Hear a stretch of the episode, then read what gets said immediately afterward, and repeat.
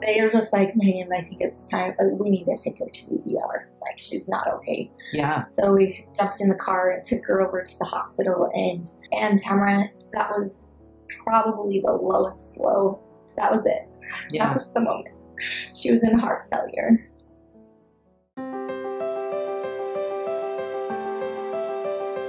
Welcome to Stories of Hope in Hard Times, the show that explores how people endure and even thrive in difficult times, all with God's help.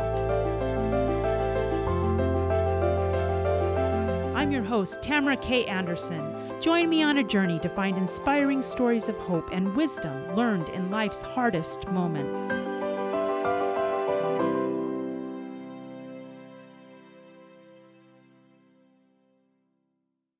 Today I am excited to introduce a friend of mine who was born in St. George, Utah, and has also lived in Texas, which is where I met her when our family lived in Texas. She went to Dixie State and there she met and married her husband Justin.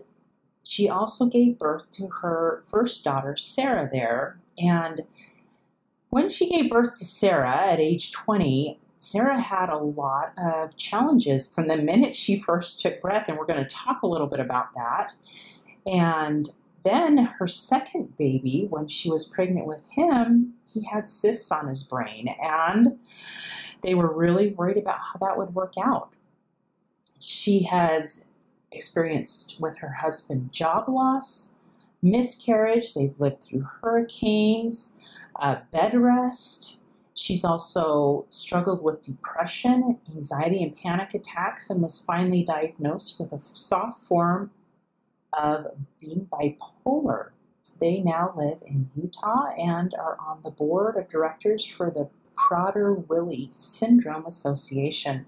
They love traveling, and this is appropriate since her husband is a pilot and her family is her passion. And one interesting thing about her is if she had to get a job, she would love to make money organizing other people's houses. so, without further ado, I'm excited to introduce my friend Megan Croft. Megan, are you ready to share your story of hope? I am. Awesome.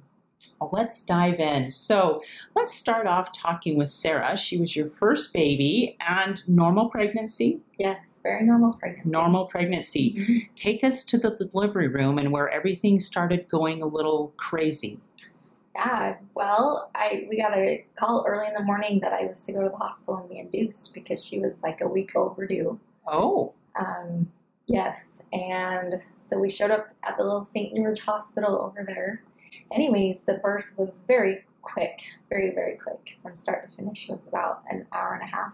this was did they induce you or was she C-section? Yes, so induction and first Wow. babies don't usually go fast. No, they do not. Yes, and so she came very quickly, and when she was born, she was blue. Oh no. All the APGAR scores, you know, that they score Yeah. your babies on, were all zeros. hmm She was blue, not breathing. There was a respiratory team there to just grab her and get her to start breathing on her own, and then they Wow. really she didn't have a cry. Like I didn't Wow. even hear her. Um, that just took her from me. Like we didn't have any idea what was going on, and they rushed her down the hallway off to go take care of her, and we didn't get to hold her or see her. And they brought her back to me later after she was stabilized and warm and Mhm. had coloring back in her and um, the doctors really didn't say a whole lot to me but i we started to notice things when i tried to breastfeed her. And she did not even have any type of a sucking reflex or Wow. a desire to feed or eat and was just very weak. Um, i kept hearing comments from the pediatrician that would come that was on call to come check on her about how did she lose weight and birth and she's only five pounds she seems weak and kind of do you see how loose her skin is like that she's lost weight and Oh. I didn't know anything. Like as far as I knew, her her health had, was fine. We weren't expecting to have any health issues, health problems. Right, right. Um, a lot of us have heard how there's a hole in the, in our babies' hearts when they're first born. Um, and one of the reasons why they need to scream and cry is that actually helps close up that hole Oh, in their heart. And sometimes it won't close. But the pediatricians will tell you that oh, it could still close up in the next few days. It's sometimes a normal thing. So did they did they see a hole in her heart? Yes, They did. Yes, um, they were in communication. This is years ago. Uh, what 18, Right. 17 years ago, and so small hospital in St. George. They would communicate with the hospital up in Salt Lake City Right. called Primary Children's Hospital. Cardiologists and things on call. They would send pictures up to them. Right. So they eventually, she was she'd been in the hospital for a week down in St. George as all this is going on, Uh huh. and they eventually released us um, with an appointment at Primary Children's Hospital to come up and see the cardiologist because that hole in her heart wasn't closing. Oh gosh. So we were released and we went home. I was actually setting up an appointment with a pediatrician on the phone, and she turned bright blue on me again right after I got done feeding her with an NG tube. Wow. Um, and so I yelled on the phone, and the nurse said, "You just come to our office. It's like a block away. It's oh really my close." gosh. I, and my mom rushed me down the street to the pediatrician office. It would have taken longer for nine one one. Oh yeah, I'm sure. So she started to gain color, and on the scary car ride over there. Sorry. We got in the doctor's office, and this doctor of ours was really special. He was an amazing doctor. He just grabbed her and cradled her and grabbed the oxygen. And after things settled down and we got her back breathing, he was a man of great faith. And he would pray with us. hmm Um, and he decided that we needed to go now to go up to Salt Lake to go see that cardiologist. That Yeah. we needed to figure out what was racking this little baby's body.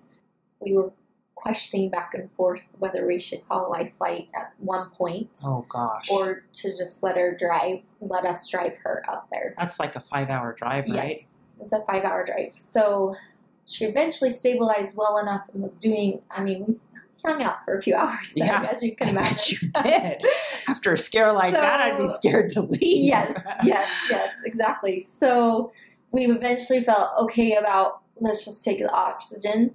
I actually had my mom sitting there with me. I had my husband's support. Like I felt like we could do this. We could Yeah. get in the car, can drive up there. We've got a cardiology appointment first thing in the morning. hmm We had an oximeter on her as well. We were safe. hmm we were able to watch her oxygen levels and such.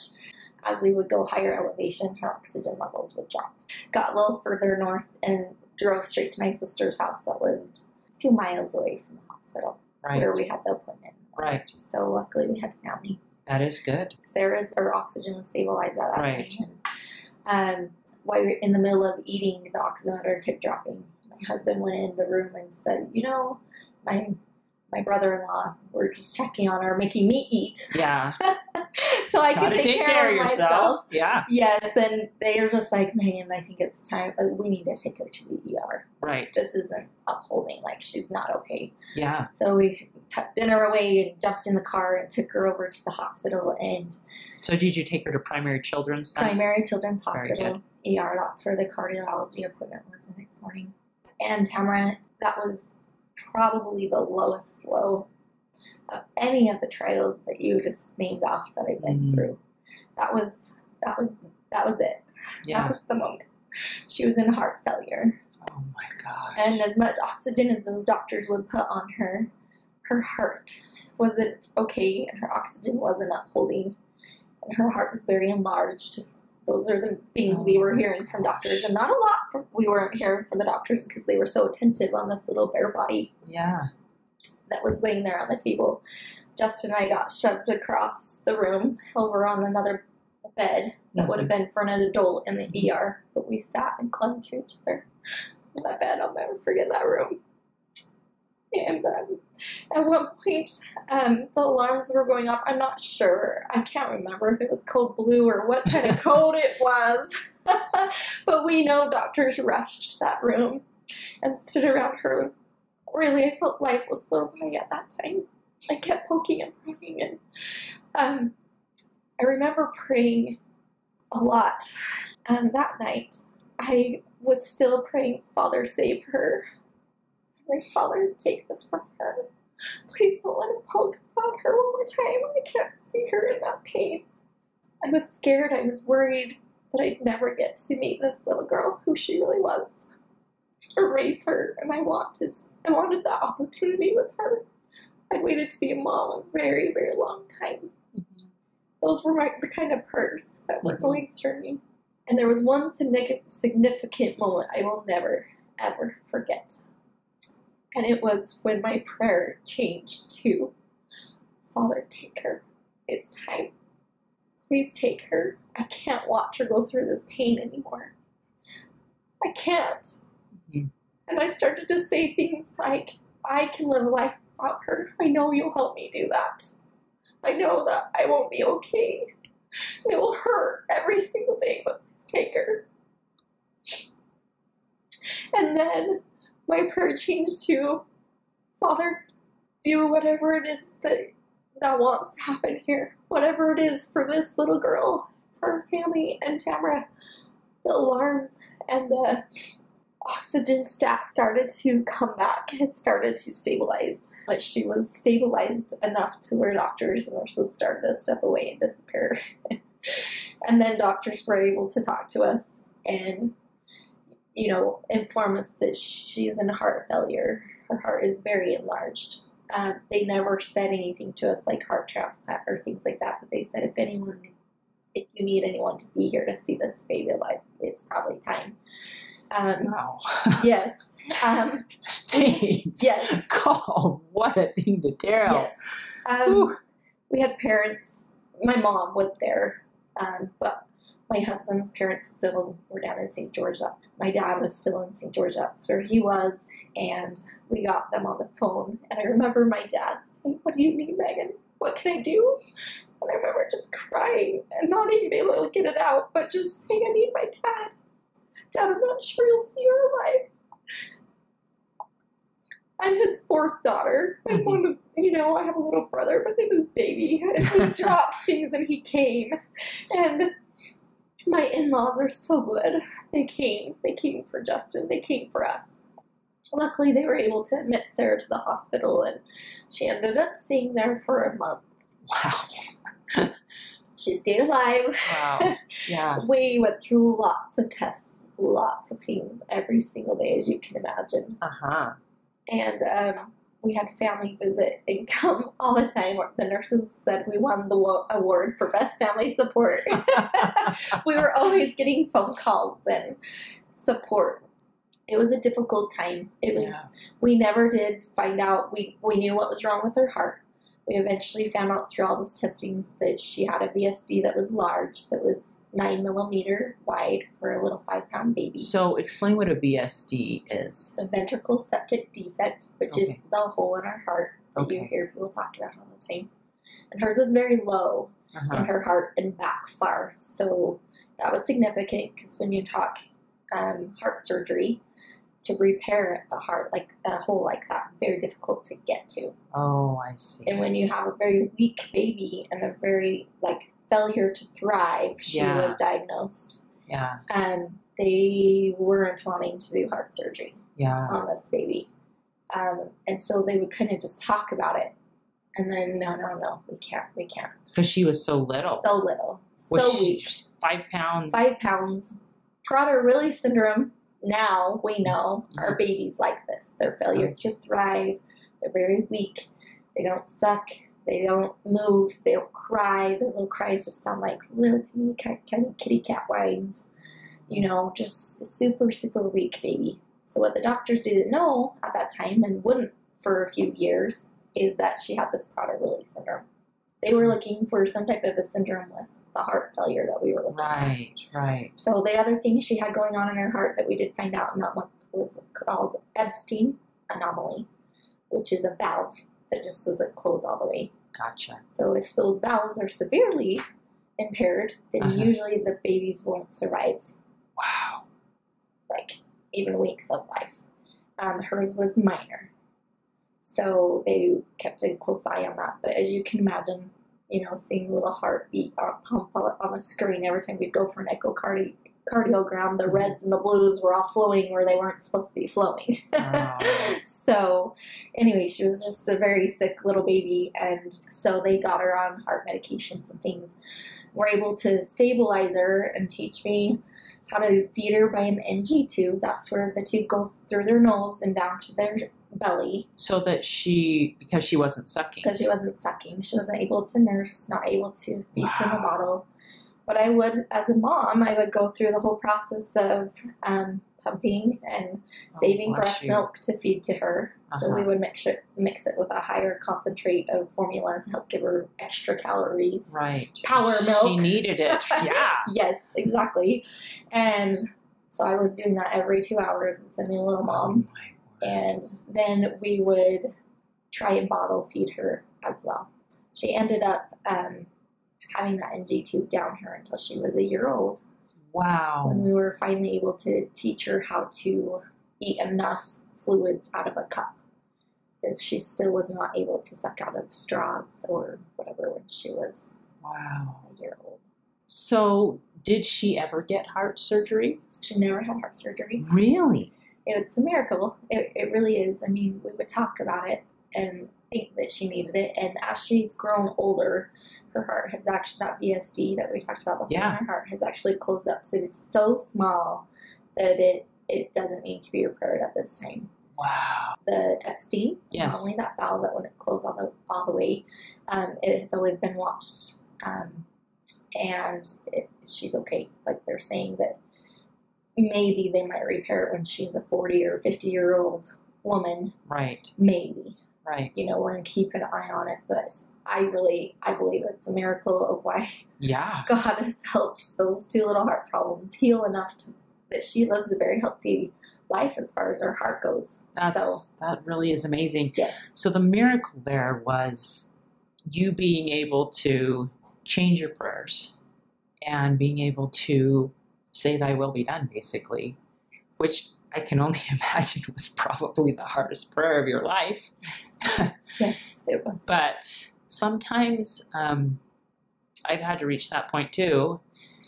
And I know others I've interviewed have as well. And sometimes I think God just wants to know that we're willing to say, Thy will be done. And sometimes then the miracle happens, and sometimes then, you know, people pass on. And that's that's the hardest thing of saying thy will be done. And is we have to be okay with God's will, even though we're not often. Right. You know. Right. That is the hardest thing ever. Wow. I think it is the hardest thing. I believe that that's where it all turned. Yeah. I was willing to say that and change my prayer, change my heart. Yeah. Yeah. Absolutely. Yeah. So not very long after this, you got pregnant again. You felt God wanted you to have another one. And that wasn't smooth sailing either. No, it was not. So talk us through that. That was a difficult decision. I I Oh, was yeah. young. I was very young. Yeah. I was a baby. I didn't think so then. But looking back in hindsight, I was just growing up myself. Yeah. And um, Justin and I, we always were prayerful about what the Lord's will was for us and what Mhm. we should be doing, of course. But we started to feel this prompting that there was a little spirit to come to our family. hmm And it was a bit of an unusual time. It was about when Sarah was a year old that we were really getting serious about this prayer like, hmm, Mhm. what do we do about children? And God, what is it that you want? Yes. What do you want us to do? What do you have for us Yeah. there? What are you going to send us? so we would do a lot of scripture reading, a lot of praying. Um, we felt like we came home one night full that it was time that we needed to have this baby. And sure enough, I got pregnant, and I I won't lie, there was a lot of judgment passed upon us uh, from friends and close people to us, and um, we had a daughter sitting there that we sh- weren't sure exactly what the syndrome was yet right. Right. that geneticists that we would meet with every four to six months up at the primary children's hospital were looking for still. Right. We weren't sure exactly what Sarah's all her health problems were because we knew there was more there. We knew there was more than this little heart, these two little heart problems there. Right. Um, she was still being fed by an NG tube. You know, Uh-huh. she was still very sick. Um, but we knew, we knew it was the Lord's will, and I think that's why we had that hope, that we had that desire to do this and bring another spirit into our home. And our I was treated like a high risk pregnancy. I bet after that first one. Yes, and at this time now we didn't live in St. George anymore. We were up at Salt Lake, so we lived close to the hospital. Yeah. So we had a lot of really neat professionals at our fingertips. And Right. this particular time, they we went in for an ultrasound, um, and they just do them really early when you're a high risk pregnancy like Mhm. that. Um, what we needed to worry about was there was like a 50 50 chance we could have a child with the heart problems that Sarah was born with. Oh, gotcha. So we were watching that heart carefully Oh, of this you were. little baby, and um, it was an interesting ultrasound as the technician was going around on things and the baby, and she was quiet. She was quiet. Justin and I were joking and Mhm. having fun, and my mom actually happened to be visiting with us just that day and came into the ultrasound as well. And Mhm. um, it's not a great feeling when the technician walks out and says, "I'll be right back. I'm going to go get someone that can talk to you." Oh gosh. I didn't want to hear that very bad that No. day. You're like, okay. yes, and the doctor proceeded to come back and explain to us that our little child had cysts on his brain. And Wow. they were quite large cysts, and he showed us on the monitor. And then proceeded to tell us that these cysts sometimes will turn into what's called trisomy 18, where these babies will have rock bottom feet and clenched up little hands. And if they survive birth, um, will only live for maybe a couple weeks at Wow. most. Oh gosh. And And this on top of what you already are dealing with. yes, What were you What were you thinking? Seriously. it was difficult. It was really hard, and I thought, why? Why, Lord? You told us that you had another spirit for us. Mhm. That's not for us. that's that's a, a quick hello, and then I'm taking him from you. You know, that's Yeah. what was going through my head. It Yeah. was really difficult, and this awesome, awesome doctor that we had was so good with us. But Uh-huh. he, um, later we saw him in the week in his office after he got the results from the ultrasound, and he proceeded to tell us, you know, I'm here for you. We're, we're going to get through this. It's going to be okay. Mhm. And he said, you know, an option you have is we can go in and do an amniocentesis on this baby, Mhm. which is a little bit risky. Yeah. Um, but that's where they stick the large needle Yeah. inside of the mother's womb and, and test that baby's blood to really see what's going on in that body. And and he said, you know, I feel like maybe that's something that you guys need, so you have some hope or just more knowledge or what are Mhm. we really dealing with us with right now. Uh huh. Um, and so he gave us that option. He said, you know, you can go in and, and go do that next ultrasound that you get. So we had a few weeks to sit and wait. In those couple of weeks, um, I would say I questioned a lot. I questioned God a lot. hmm Um, was it a faith crisis? Yes, I think it was. Um, habits of my faith have always been important to me over the years. They've kept me afloat, and I look back at that those couple of weeks, and I was keeping those habits up of praying and reading scriptures and going to church. But I think I didn't fill it, Yeah. so I think that's why I call that a little faith crisis I was having. So you're going through the motions. Going through the motions because I knew I needed to. I knew in my past Mhm. that when I did those things, I would feel close to God and I'd find peace. So I was going through those motions to hopefully feel that way, and I wasn't feeling it. No. I asked that I would be prayed over by some people close to me right before we went into this amniocentesis, and it was a special, special blessing prayer. hmm Um, and I felt really close to the spirit. I started to feel peace, and this is like the night before we went in to go have this done. Hmm And when we sat there in that room, the doctor actually was quite abrupt with us and said, Why are you here? And Justin and I looked at each other and we just thought, Well, really, do we have to tell you how sick our daughter is that's sitting at home and everything Yeah. we've been through? Like, this is why we're here.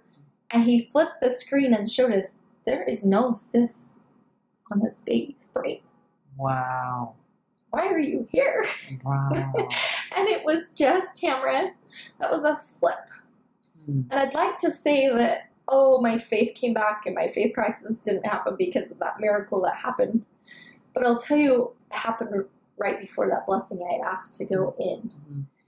It happened when I was praying. I had words go through my head that were not my words that I usually speak to myself. Do you know what I mean? I didn't Yeah. recognize that as my voice in Yeah. my head. I recognized it as someone else. Someone else was speaking to me and said the words to me How special are you, no matter what happens, to be a part of bringing one of my children into this world? And then there was kind of silence, and then those words came back to me. And how special is this child that needs to be born and have a body? Mhm. It's my plan for him. And that brought me peace. God's watching, God's protecting. Mhm. Okay, he He's does aware. have, he's aware, he's he knows this, and he's right. I felt a boost of strength and hope in that moment when those words came into my mind that um, you know what? If that happens, if he is born with these rock bottom feet and these clutched hands and doesn't survive, you're right. Then how special am I? How special is this child? Mhm. that he and this that me and this child are a part of that significant moment for some reason. I don't know all the reasons why, but I felt great peace, like great great love Oh, from God. And then sitting there on that table again, uh-huh. as the doctor flipped that screen to show us there's no cyst here. Wow. You don't need to be here. Um, and the rest of that pregnancy, Tamara, was a reminder of that God knows, God's aware. And I'll say, um, his little delivery wasn't easy. I it was very difficult, and Spencer was um, three weeks early. Oh, wow. We hadn't prepared adequately. Justin, we sent him to go um, register us into the Oh, hospital. gosh. And I went upstairs by myself, and the nurse, but she had just given me a gown to go in the bathroom and go get changed, and I started hemorrhaging all over. Scared me to death. I had no way to call the nurses or for help. The bed wasn't plugged up. Oh, I was searching for something, and so I just started to yell, "Somebody help me! Please, somebody! I need somebody's help!" And do you know who the first person that came in was actually the doctor? Oh, wow. and he rushed in and he said, I knew you needed me. So then all of everybody just starts hustling and bustling around me to help me, and he needed to stop this bleeding. Um, come to find out, I guess there was a bunch of blood vessels um, at the opening that just needed to be stopped. That if this baby would come down far enough, fast enough, then the bleeding would probably stop, he told me. Wow. Um, that wasn't happening Oh, gosh. was praying. I was starting to feel intense pain, as you can imagine, and just worried. And all at once, um, Justin walked in, and the anesthesiologist walked in at the same time. Hallelujah. Yes. So I get Justin over, and I say, "I need you to pray over me right now." Mhm. As soon as Justin closes his prayer, the bleeding stops Wow. and it's okay. Mhm. And the anesthesiologist had gotten there and it was all right. And literally, Spencer was in my arms like 20 minutes later. Wow. It was just a blessing. And I was bawling. Not only because things were okay, was because Spencer was screaming when he Oh. was born. He was screaming. Hold my baby. Mhm. They to me, and I wanted him to just keep screaming. I just wanted him really strong and healthy, and he was bright pink. It was the best thing I'd ever seen in my Mhm. life. God was there, and He Yeah. heard our prayers, Mhm. and He knew I needed that all to happen at that moment. And it came, it came for me, a miracle that I needed. And Yeah. and you know, Tamara, that little boy, our family needed him. Yeah. I needed him. He is a really, really special, special spirit. Mm. Sarah needs her brother. That's awesome. So you mentioned before that Sarah was officially diagnosed with Prader-Willi syndrome when she was three or 4 Three years old. three years old. And so, why don't you tell us a little bit more about what this is? Educate us on on this syndrome. So it is actually a chromosome that they are missing. Um, there's a couple ways that that looks. Sarah's is a deletion. Mhm. Her paternal side of her 15th chromosome just floated off somewhere. Mm, And so that causes problems because you're missing a lot of things in your body Yeah. you should have. Um, and then there's another way that it manifests itself, and it's called UPD or uniparental disomy. So unless you're in biology, Yeah, it's been a while since I took advanced Right. biology, so you're gonna have to refresh my Right. brain on that. what that means, kids that have that UPD Uh-huh. on their 15th chromosome is that the maternal side is there twice.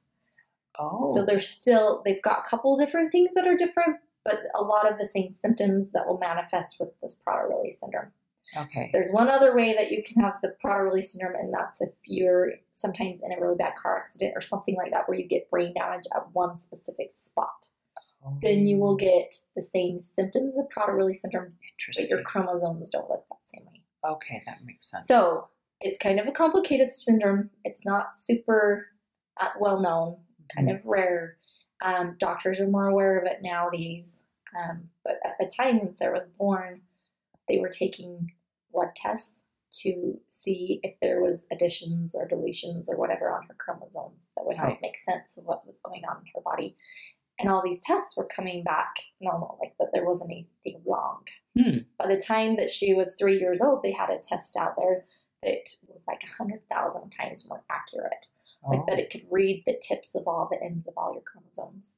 Hmm. And it came back saying that she had what was called Prader-Willi syndrome. Well, three years old, she was doing so well that the doctors didn't believe that it was her blood.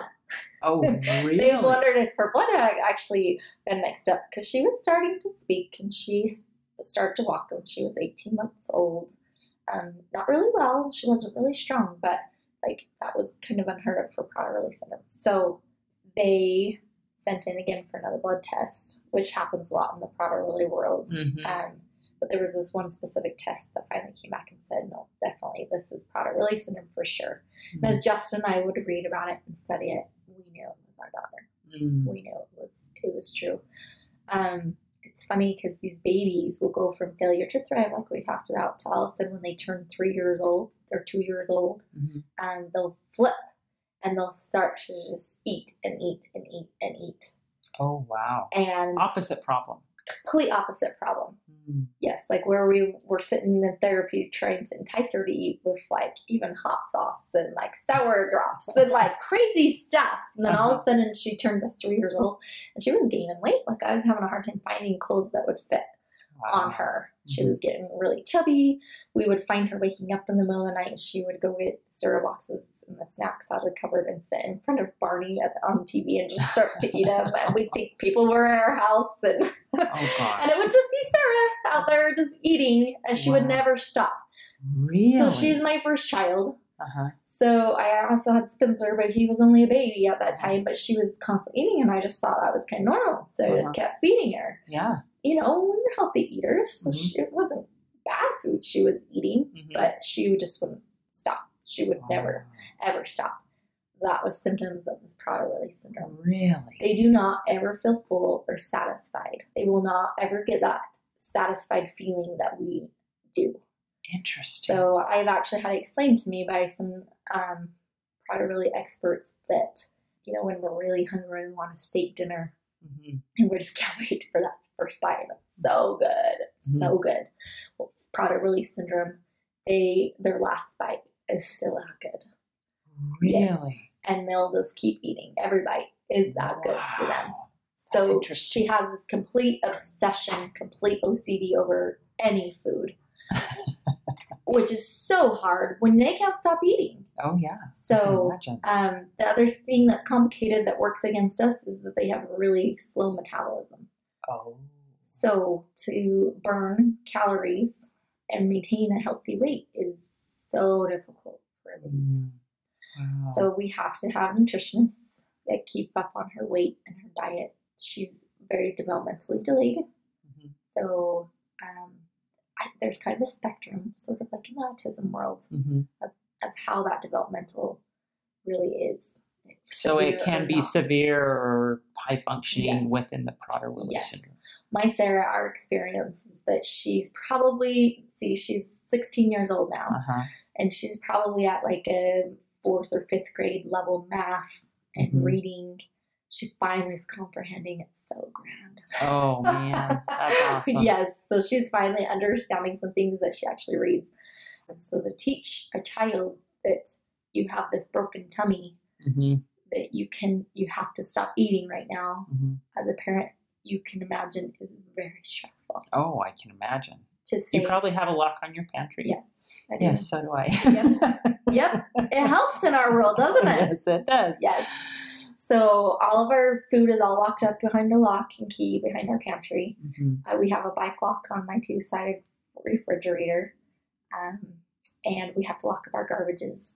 Uh, things are not gross to her. Wow. So there was a one time we were out hiking in the mountain, and she leaned over and picked up bird poop and popped it in her mouth, and I was like, "Oh no! Don't do that! Why?" And she goes, "I thought it was a chocolate chip." And she just proceeded to eat it. And I and I said, after I got over it for a minute, was that good? And she's like, she just shrugged her shoulders, whatever. so it takes a little of supervision, Yeah. as you can imagine. So we're not able to leave her alone. yeah. I mean, we have a good sense of humor. I yeah. when we moved into this house in, in Utah, uh, we couldn't find her anywhere on the day we moved. And um, after a while searching and knocking on doors up and down the street, we she had just invited herself into someone's home to go see what they were having for dinner. So- and this sweet, sweet lady, we become good friends now, but this sweet lady just had her come in and, and didn't know. I guess she assumed it was from the crowd down the street Oh, with the U-Haul, you know, Uh-huh. but just started feeding her. So of course Sarah was happy she was going to stay. But so it's a difficult syndrome. It's a difficult thing. We can't leave her by herself ever. wow. Um, it's a hard syndrome. There's tantrums, outbursts, and anger, and usually it's tied back to food somehow. oh, I bet. So it's she's the sweetest, sweetest girl, and she loves people. She Yeah. wants to please. She wants to be so good for her heavenly Father and Uh-huh. Jesus. And, Mhm. but there's times that this disability just gets the better of her. Her little Yeah. spirit can't oh, win that Yeah. physical body. And there's been She's times, just hungry. She's just hungry. Yeah. There's been times where she has kicked me down the stairs Oh, and gosh. where I've had to have men help carry her out of a church meeting or you know it's a we do have like a handicap pass in our car Mhm. mostly so that I can park close and say if you act up Or I'm parked right here Yeah. we're out Yeah. we're leaving it's a, it's difficult. It's a it's a difficult um, teenage years have been horrible. Oh gosh, I can only imagine. um, that traces back to another reason why that chromosome is so important Yeah. is um, your hormones in your body are not correct oh because of that chromosome missing. So there's a lot of hormones that are just not right so as you can imagine in the teenage world your hormones really are trying Oh, to figure out life yeah. so it be it has become she's become harder the older that she has gotten Now, is it supposed to get easier once? I mean, will she even out? I have heard that a lot of times when those hormones even out, they are okay, that they are better. I think Okay. in like their adult years, um, sometimes not because they're. It's just so different. I think different there's case by case. uh-huh, there's more of a chromosome missing in some kids than there Right, are that makes others. You know, there's and so it's case by case. You don't know. You don't know what's coming, which is a very difficult thing as parents in the special needs world. We know that, yeah, like yeah. the stress of an unknown future. yeah, So. that is difficult. Yes. My goodness. So, We're going to take a quick break, but when we get back, we're going to talk to Megan about anxiety, depression, and being bipolar, and also some of the lessons she has learned along this journey and her advice that she would share. How many of you out there feel like your life is chaotic, crazy, and completely awful compared to the norm? What if I were to tell you that you are normal for you? I am so excited to announce that my book, Normal for Me by Tamara K. Anderson, is now available for purchase on Amazon. This book took me 10 years to write, and I share 20 years worth of lessons learned in my life detours, including being in a car accident and having two of my children diagnosed on the autism spectrum. In this book, I share the secrets of how I made it from despair to peace with God's help. I also include a bonus diagnosis survival guide at the very end of my Normal for Me book. The Diagnosis Survival Guide includes 12 tips to survive and thrive in tough times. Wouldn't you like to know what those are? So, what are you waiting for? Grab your copy of Normal for Me today on Amazon. And we're back. You mentioned before that all this stress being a special needs parent played into anxiety and depression. Let's talk a little bit about that. I know your family moved to Houston and you had a miscarriage. And then once you did get pregnant, you were placed on strict bed rest. And I can't even imagine how that would be to try to take care of your daughter who had special circumstances and be on bed rest. So, why don't you take us to that point? I was on strict bed rest, so I was not allowed to get off that couch. I Wow. stayed there all the time, every day, for three whole months. Wow. Um, learned a lot of things from that couch. a lot of things. One of them was to ask for help. Yes. and there was no way I could do anything. So I another thing that plays into all the stress that I'm building up for you on Megan Croft Mhm. is that I'm a pilot's wife. Mhm. So my husband works at the airlines and he's gone days at a time yeah. and then home some days and it's great when he's home because when he's home he's awesome. He's right there with me. He's super supportive and he's there. But when he's gone, he's gone Yeah. you don't get any help. So, um, a blessing we had at this time that he was actually laid off from his job at the airlines. Probably didn't feel like a blessing at the No. time. No, no, no, no, no. Mm-mm. Looking back, we see that it's a huge blessing. But he, if he had been gone during those three months that I was on bed rest, I'm not sure how we would have made it because we had neighbors and friends come take our kids during the day to take care of things and bring me food and kind of clean our house and do laundry and things like that. uh-huh. but he would leave and he actually had a job at a furniture store selling furniture Oh, there you go. as a pilot. There you go. that was a bit stressful. Yeah. It was hard. It was hard to watch him go through that. But looking back now, that he was able to be home at night and he was there to help me with those kids it was a huge blessing. It was a blessing in disguise. Yes, yes, exactly. I gave birth to Allison finally on the day they let me off bed rest. So it worked. it worked. And she was a she was not as quick and fast as my other two kids. Yeah. And I bounced back from that birth. Like I was so happy to be off that couch. Oh, yeah. I was making bread early in the morning and I was teaching preschool and teaching piano lessons again and Mhm. things were just grand and I was trekking around along just doing awesome Mhm. just amazing. My husband was gone, and I got this, you know, he was selling furniture. And um, four months into that, my body said no more. And I thought I was having a heart attack. And it felt like sharp pains in my back and sharp pains in my chest. And I couldn't breathe. Really? I was standing there talking to Justin in the kitchen, and I was literally like, I couldn't breathe. I was trying to hang upside down on the couch or do whatever I could to just get a breath of air. I Mhm. just so he stuck me in the car and just drove me straight to the ER. Yeah. Uh, we got in there because they weren't checking my heart. Looking at things like this, and they just kept asking me questions of like, "Are you under a lot of stress?" And uh-huh. what's going on at home? And I'm going, I don't care what's going on at home. Like, you probably give me oxygen or something, you know?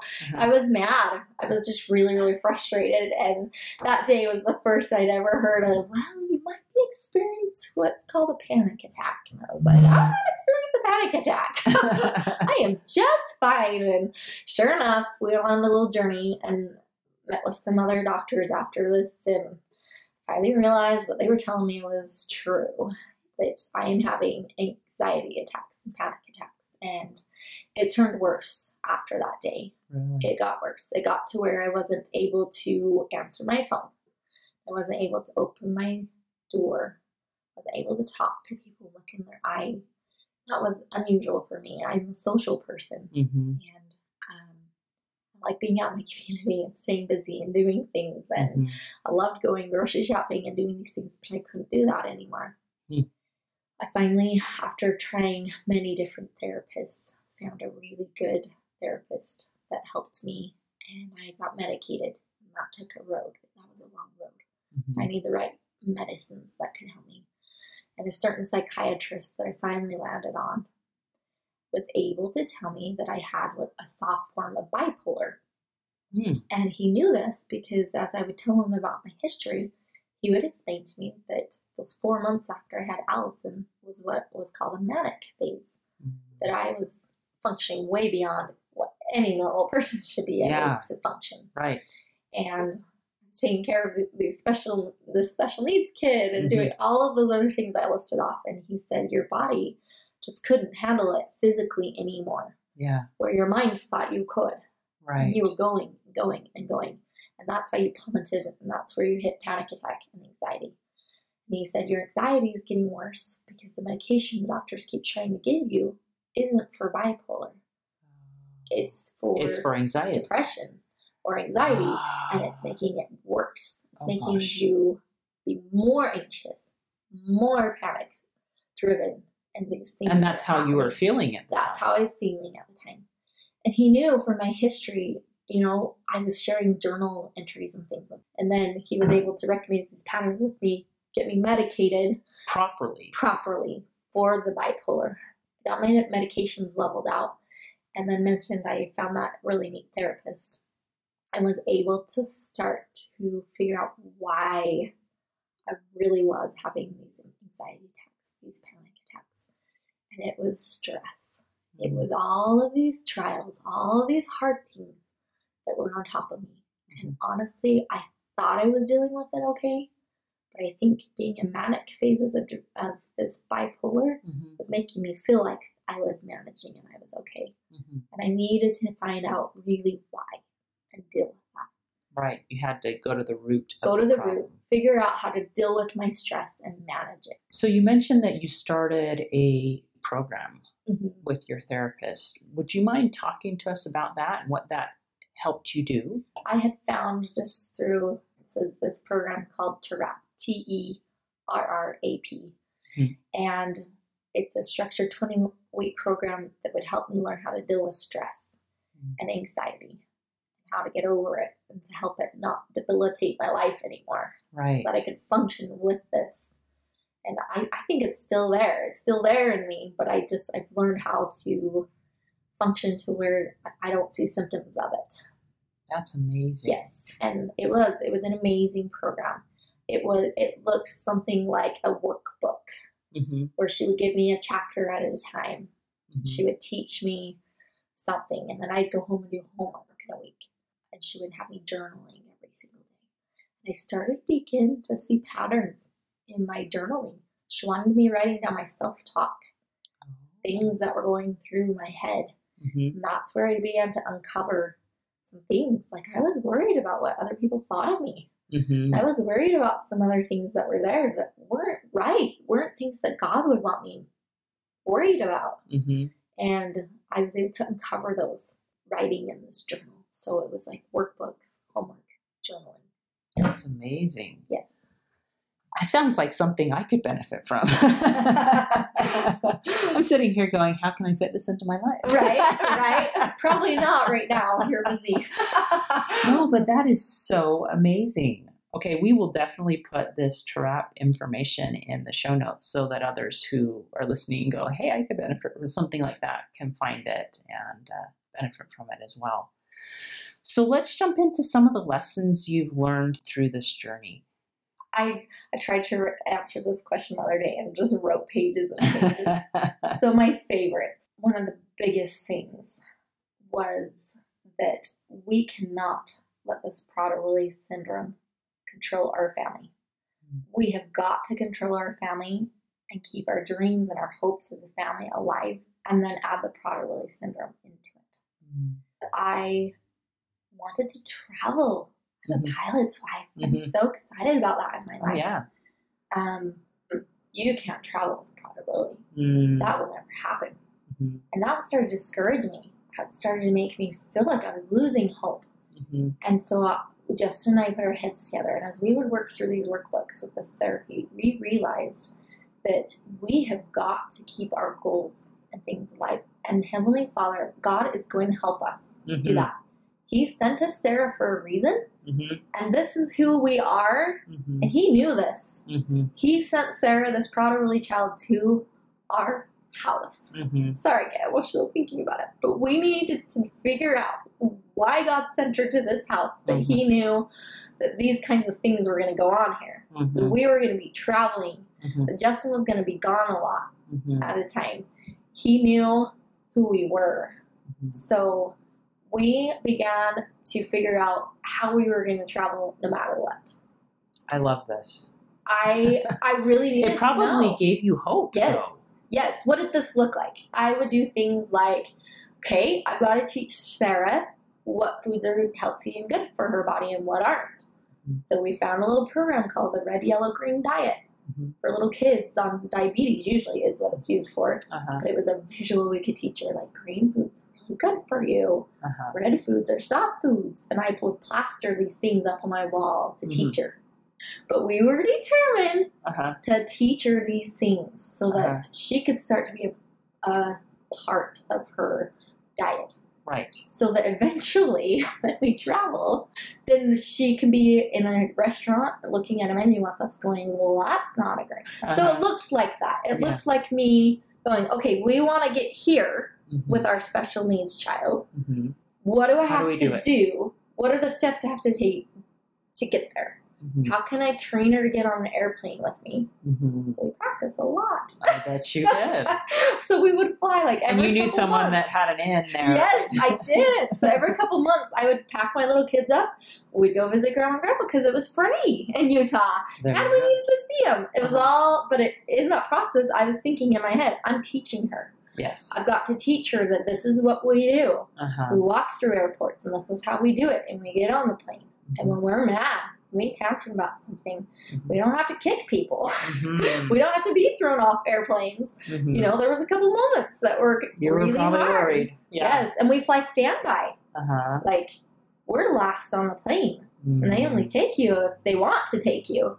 So I can't have a child that's screaming and crying and kicking. You know. Yeah. So we had to practice. That's kind of what that looked like. Mhm. That's why a lesson learned for us is I just I couldn't let this Prader-Willi syndrome control our family. Like we were You had to figure out how to make teach her what she the, the it. skills she needed to learn so that she could help all of you achieve your dreams. Yes, that's it. Yeah. Yes. And I'm sure she enjoys Oh, visiting she people. Does. She loves people. Yeah. Loves people. She wanted to get to that point too. I know Yeah. she did. Someday when we're standing in heaven, she can really tell me. I know she'll really tell me that. Like, thank you for not staying home every day. That would have driven me crazy. Oh, me too, sister. Yes. Yes. So that was it was. I another little dream of what that looked like for us Yeah. was um, Justin's really an athletic guy and Mhm. he loves running. hmm He loves it. He Mhm. wants to get out and he wants to do that. We haven't started snow skiing again together because it's so expensive, but we're about to start that. Nice. So how is it? How do we get Sarah on the ski slopes with us? hmm How do we get her out there running? Our son Spencer runs cross country. He Mhm. runs like a mile in like five minutes. He's Oh, super fast. Gosh. Yes. So how? What do we make that look like? How do we hike as a family and have Sarah keep up with us? Well, we've had to keep her fit, physically fit, and keep her exercising. That was really difficult. It took us years to teach her how to ride a bike. Yes, I know that feeling. Yes, it took us years to get her to even walk around the block with us. hmm So, would you believe now at 16 years old? This is unheard of for Prada Really. They don't do stuff like this. She is running on the high school cross country team. Wow. She came home from practice this week telling me that she ran four miles. Wow. And it's not adaptive that she's doing. She's running with the cross country team. wow. She's slower and she's the slowest one on the team, but she is going and she is doing it and she's running and it's amazing. It's Mm. amazing to watch her do these things that I was told she would never do. Yeah. Prader-Willi syndrome kids can be 400 pounds and can't move. Right. Like, we had to figure out how are we going to help her be a part of this family. So I think that's why that's such an important, like, I'm super passionate about that. If you've got a special needs child, what is it going to look like for you? Mhm. How are you going to make your family function still? Yes.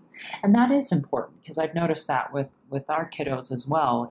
I think this is important. This concept of, I think so many times people get a diagnosis like that in their family and it just paralyzes the family. And it, it obviously, you went through a period of, I guess you could call it par- paralyzation, Absolutely, you know? Yes. And, and I think it, it takes almost a mental shift yes. of, I'm not going to let this hold me back Yes.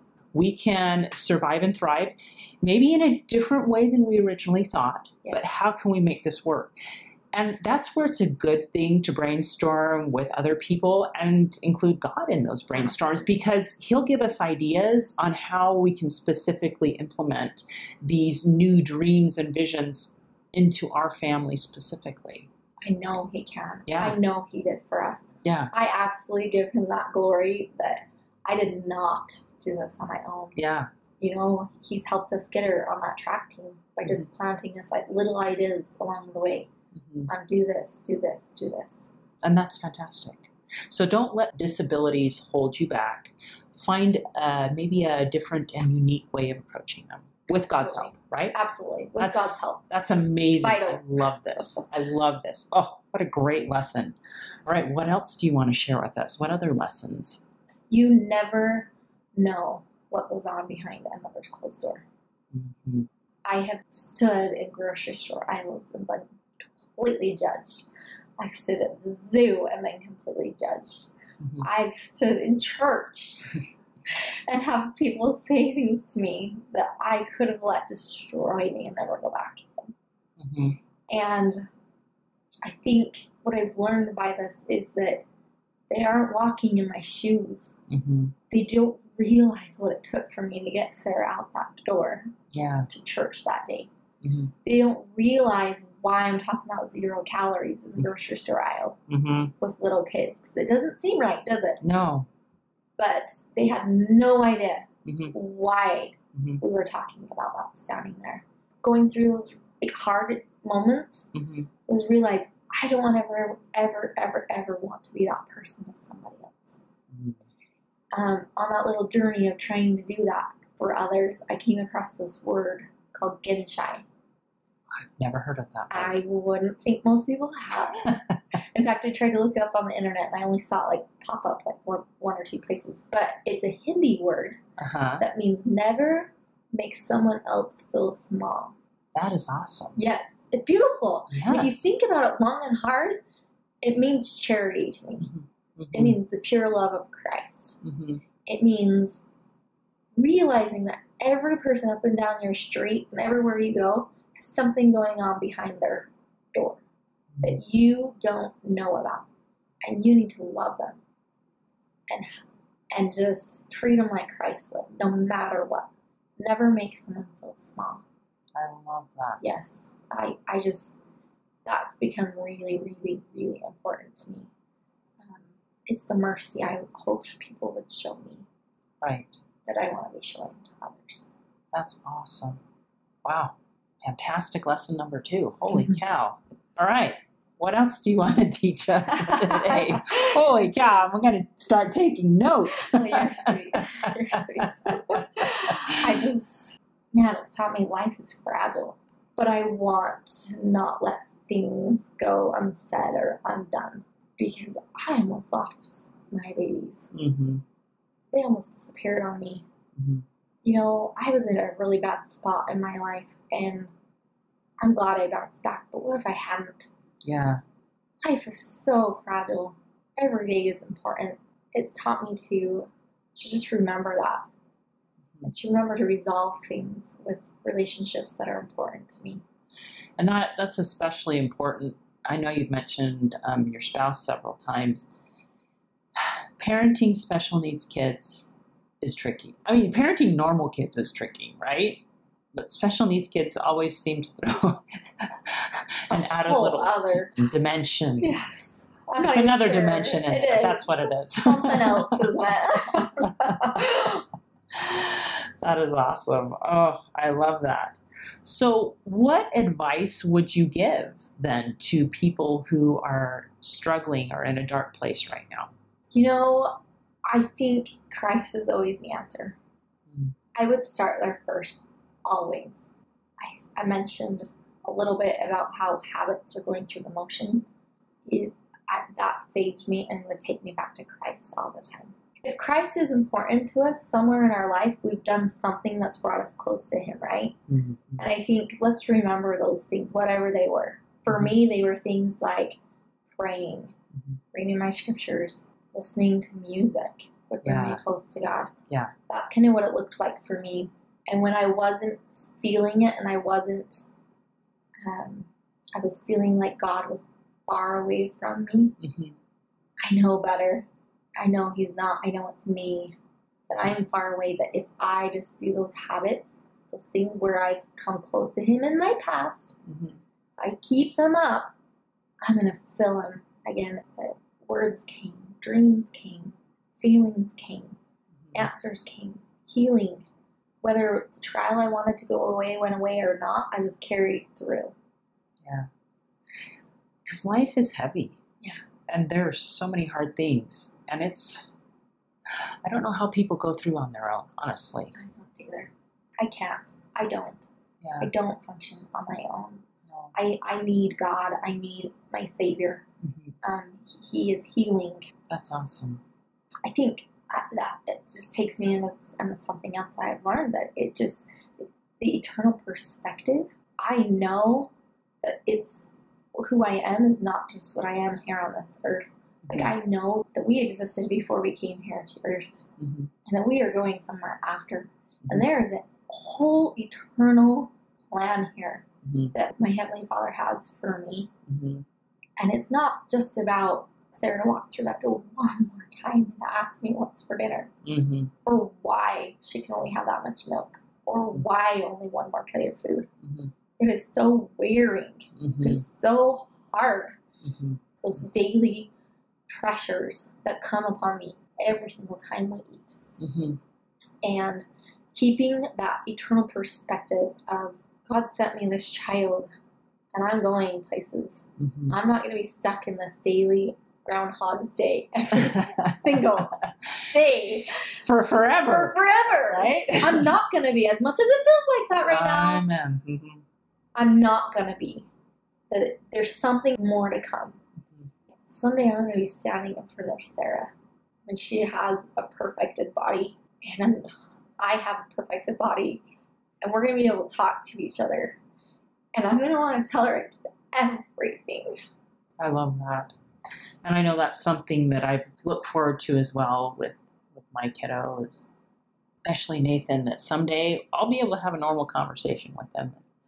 I look forward to that day. You do. I bet you do.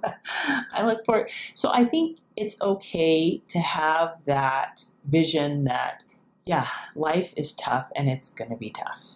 But someday and forever, we'll be able to talk and have normal conversations with these special needs kids or kids that are struggling or whatever it is, people we love that are struggling. And and it will all be okay. You know, will Jesus. Christ, He'll take those pains away and those sorrows and those, uh, just like He healed here on earth, you know, Yeah. we'll all be healed. We will be. What other advice would you give? You know, I'm a huge advocate for my other two children. Mhm. Siblings of special needs kids. Mhm. They get overshadowed a lot. They do, don't they? A lot. it's happened in my house. Mhm. Mhm. And I have to be reminded often of wait, okay, where are they? Where are they? And Where's my normal? Yes, and go find them. Go look in their eye. Show them you care. Be there for them. And sometimes it looks like getting someone to just take the special needs kid upstairs in the other room or on a walk or out of the house so that I can actually have that conversation with that that sibling. Mhm. Sometimes it looks like um, just taking him out of school because the special needs kids at school too, and taking him on a date and going, "I'll help you make up your homework. Let's go." Mhm. Sometimes it looks like, um, "No, Sarah, you can't do that today. I'm going to cancel your therapy. I'm going to Spencer's track me. Sometimes it looks like me berating Sarah, and Mhm. we're going to cheer him on. Mhm. Um, I know a godsend that has helped us take care of our two other children um, is finding what funding in the state will provide us with respite care or help. Here in Utah, happens to be DSPD. Mhm. So we got Sarah on that wait list as soon as possible. And I would set a little alarm on my phone to call them once a month, Mhm. the same time every month, to tell them what was going on in our home Mhm. and not sugarcoat anything Mhm. so that I could get help. Mhm. I have help now. I I have an aide that comes that's funded to take care of Sarah so that I can be there for my kids, my, my other two kids. And our home has never been happier. That's Ever. wonderful. Like- it is, and I think this goes for almost any scenario where you're a caretaker, a mm-hmm. caregiver. Oh, You sure. have to have respite. For sure. You've got to take care of yourself. Yeah, yeah. And you got to t- you got to watch out for the other people that you're in charge of. Yes. Yeah, yeah. Like I have three babies, not one. Yes, and and I will just add one of the most important things that that comes first, right after God, is me and Justin. Mhm. We have learned over these last 18 years of marriage to put each other first, right after God. Mhm. Some people ask me, how can you do that? Like, not your kids first. Well, when me and Justin are happy, we're there for our kids. We're amazing. Mhm. We're great parents when me and Justin are happy. And this all began. We have these kids because I fell in love with Justin. Mhm. He is the most amazing, amazing person to me. He's the only way I've made it through Mhm. all of this because he prays to God and he listens to inspiration with me Mhm. and he picks me up off the bathroom floor, drives me to therapy, takes me to find doctors I need and medication I need. And he helps me um, on those days when I've had it with his kids. you know, Yeah. Justin, they're your kids. What should I do with them? And he helps me with that. He is my right hand. Mhm. He is, I don't know what I'd ever do without him. And I think we need to treat each other as spouses that way. Aren't we so blessed Mhm. that when one's down or working on something really hard, the other one can lift them up? Yeah. Um, I think that's another huge lesson learned. I agree. I think I know that's one thing that when we were early in our marriage, we learned that continual courtship was imperative. And I know that not every household has that blessing of uh, two spouses that are in it and committed and all that stuff. And so, if you have that, God bless you. And if you don't, find other ways that you can get respite. Absolutely. Right? Whatever it takes, Yeah. Mhm. find help, ask for help, It's, rely. it's too much to do alone. Mhm. It really is. It really is. It really is. I think, and sometimes, I mean, look, Justin's across the country from me sometimes. He's not always right here with me. Yeah. So I've had to be creative in other ways, but I, I like joining associations that, Mhm. like this Prader-Willi Association. I find other Prader-Willi families that go through the exact same thing as us. And I'll tell you what, of all the conferences and things we go to together, the favorites of mine are when we sit and just talk about experiences and laugh our head off and cry together and just relate. And I Oh, come yeah. home fueled again. yeah. I just Because there's other people that have been through other similar people things. that have been through similar things. It's an okay thing to do that. and I think that's important. Whatever the diagnosis is, Mm-hmm. find other people that are in that same boat, and and you will. You will have those laughing and crying experiences Mm-hmm. Yeah. together. It is. Oh yeah, I would even say like there could be other areas of your life that you could find that group from. Like maybe Mhm. not other special needs parents always. Mhm. Maybe it's um, a pilot association. Mhm. Like I joined a Facebook group of women spouses of pilots, Mhm. and it's one of my very favorite associations. And we That's laugh awesome. and cry about things. the day he leaves is horrible, and Uh-huh. you know it's it's it's neat to just have something in common with a group of people. Amen, sister. That is so so important. I found that to be true as well. Wonderful. Any other tips or advice before we start winding up here? We laughed at the beginning of this whole thing about how one of my passions is cleaning Oh yes. and organizing and there you go. Nothing brings me greater joy than taking a closet and a disaster and turning it into just something that makes sense. I love it. You need to come to my house. I'm coming, Tamara. I love it. I love it. It makes, and not everybody does. I get laughed at for that. It is so funny and so silly. But I think over the years, I have found that that was somewhere I had control Mhm, and that I just get great satisfaction. I, I know it brings me joy. mhm. And so sometimes I literally set aside time on my calendar to clean a closet. Or, That's awesome, girl. Yeah, I literally do that because it's hard to find that time for our passions, the things that we like, That's right? true. You you have to schedule. You have to almost. schedule it. You yeah, just like an schedule it. appointment. Just like an appointment, and give that a lot of time to myself to do Mhm. whatever. Well, why don't you share with me really quick what Bible verses have become important to you through this journey? two specifically stick out to me. One is Psalms forty six ten. Mm-hmm. Why don't you Um, read, read it to us real Be quick? still and know that I am God. I love that. And after listening to all my experiences, I'm sure you can see why I need to be still. When I take those moments out of my life and just sit, whether I'm on a mountain or I'm in my car, sometimes I go park in a parking lot, or I'm pouring over my scriptures in my bed, Mhm. on the couch, in prayer. When I take the time to be still, I always leave there knowing that He is God. He is control. He's got it. That's so awesome. I think so. And then my other scripture, I've always loved the story of Mary in Luke and having a baby, Jesus Christ, born to her. Mhm. What a marvelous miracle that is. Oh, yes. And then the story of Elizabeth in her later childbearing years, Mhm. having a baby born to her. Yeah. And what a miracle! Yes, it was. Like, it's just beautiful. And so, this one particular scripture in Luke of chapter 1, hmm verse 37, it says, For with God, nothing shall be impossible. And that's beautiful. I love it because I've seen that work in my life. Nothing has been impossible. I made it out of that hospital room, not with a healed child. It's a really difficult situation in my hand, but it's not impossible to have peace and have a wonderful, beautiful journey ahead of me with her when God is involved. He makes it possible. Like you said with Sarah, she shouldn't be doing what she's doing, you know, running cross country and stuff like that. That's impossible. Yeah, But yet it was possible. with God. Isn't that beautiful? yeah. I, it gives me the chills every time. And if someone has um, found this information just so amazing and awesome and they just fell in love with you, is there a way that they can reach out and find you?